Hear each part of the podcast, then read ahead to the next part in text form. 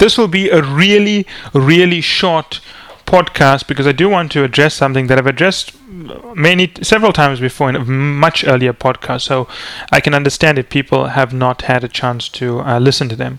But basically the issue here is um, when we discuss how candidates have performed. We usually say, you know, there was a candidate in whatever Harvard, we had a candidate at Stanford, we had a candidate in Mexico, a candidate in Germany that did this, you know, she, blah, blah, blah. And we go through a long discussion about what the candidate did.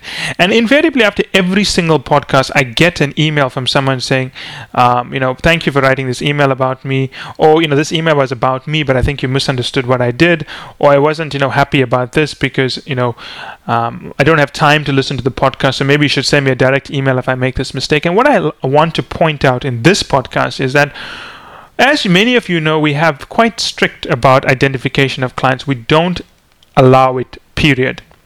When I talk about a candidate in, I don't know, Russia who worked in a bank and she is, let's say, used to have a arts background, I can assure you that we've changed certain key things about her. For example, if we say she was in Russia, it's may, it's possible that the candidate may have been from Poland or Ukraine, but what we do is we, we, we make enough of a change to the candidate's profile so that you can so the same context is triggered in your mind but again, it's impossible to, to identify the candidate. If we said it's a she, the, there's a high probability it's going to be a he that's involved. If we say someone's used to be in the arts, well, that's a bit of a difficult one, but if we said she was a pianist, the odds are pretty high she wasn't a pianist. She was probably a ba- uh, uh, uh, you know in the ballet or something like that. The point is we change key pieces of information so that you cannot identify a candidate.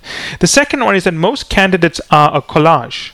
So we will never. if, let's assume we really did have a candidate, which we do, in Stanford, who's an MBA, worked in the government, served in the army, uh, and was I don't know as chief as you know, executive assistant to the governor of California, for example, we will never say, you know, we have an MBA candidate, um, worked in the army, worked in the government as assistant to a governor, and now doing an MBA at one of the top three schools. We would never say that because we'd give away too much.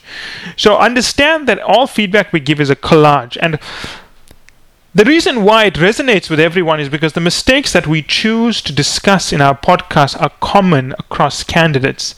It is very rare we will take a podcast and put out a podcast that's only going to be helpful to one or two people.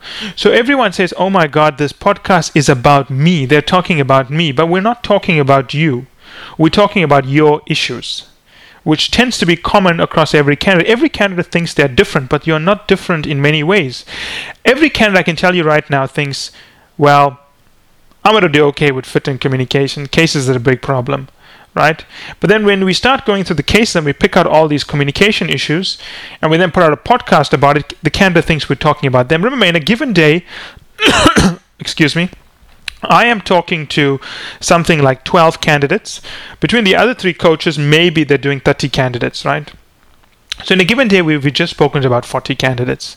Although my, my diary is probably going to be a bit lighter um, the following week, but we're talking about anywhere between 30 and 40 candidates. So 30 and 40 candidates that we are going to be giving feedback, and we obviously cannot make the feedback specific to one candidate. It's always a collage. It's never linked to anyone in specifically because we don't allow that. But the most important thing is that when you listen to the podcast, do not assume it is about you, and therefore do not take the advice verbatim. If the if parts of the advice are relevant to you, take them. If parts are not relevant to you, do not use them. I received an email a few minutes ago about a candidate who told me that you know the she feels like advice was about, and I, my first response to her was, "How do you know this uh, podcast is about you?"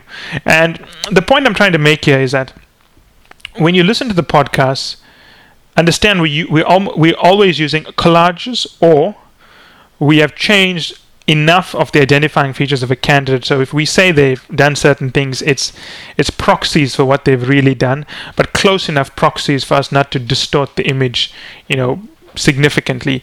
The only time we are not doing that is when we're talking about a specific office and we say something like, you know, BCG Singapore, this is our advice for that office, then we're obviously not distorting it because we can't produce a proxy for an office. But when we're talking about an individual candidate, we're always using proxies. Beyond that, I think it's important that you listen to the feedback and if and internalize it you know you can get bogged down by getting feedback and just responding to everything and i don't think you should do that you know i always tell a candidate that out of every session they do with us we're obviously going to give you more valuable feedback than what you'll get from the podcast the podcasts are good but they're they're tailored to an issue not to a person so if you have this issue, the podcast is useful for you. But if you don't have this issue, the podcast will not be very useful for you. So always remember that when you um, when you are thinking about how you should respond to things. Always understand the podcasts are always collages. Um, you know, to, so you, you can't really identify that candidate because we've changed too many details.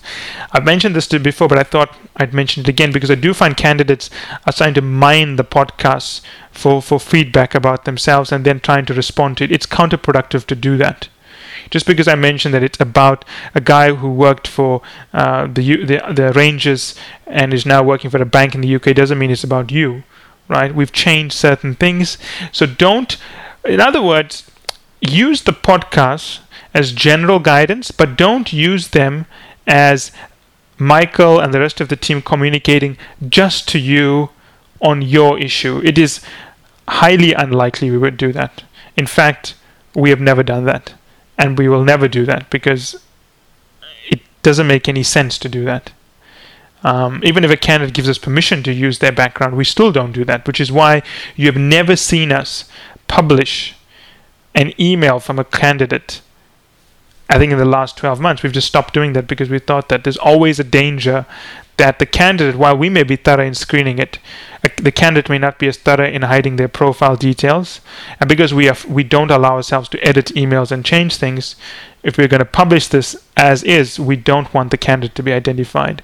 So always remember the podcast is specific to an issue, not specific for a person. Do not see it as a replacement for the advice you will get from us during training sessions. Use it as supplementary material only. Useful supplementary material, obviously. If the issue relates to you, then obviously you want to mine this for information. But don't try to to to to to relate it back to things that we've said and, and think it's a continuation of that feedback. It really is. As always i'll be happy to respond to this comment or this podcast if you have any comments to make. Thank you